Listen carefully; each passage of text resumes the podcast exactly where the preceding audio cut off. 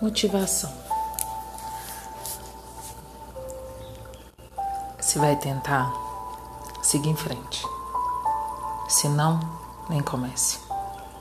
Isso pode significar perder namoradas, esposa, família, trabalho e talvez a cabeça.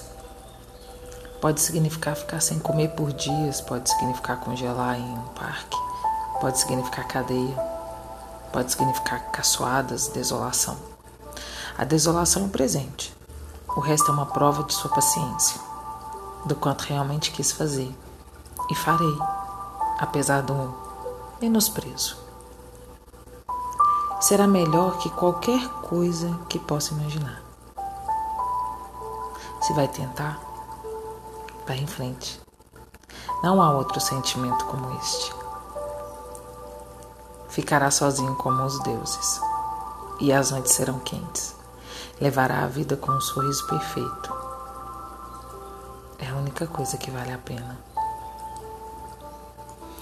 E então, vocês estão utilizando o caderninho da gratidão? Acordou hoje, já tomou um café? Já olhou para você com carinho? Já disse para você que você se ama muito? Já teve e exercitou o poder da gratidão. Eu tenho muita gratidão por todos vocês que me ouvem. Eu ando meio um pouco corrida devido ao trabalho.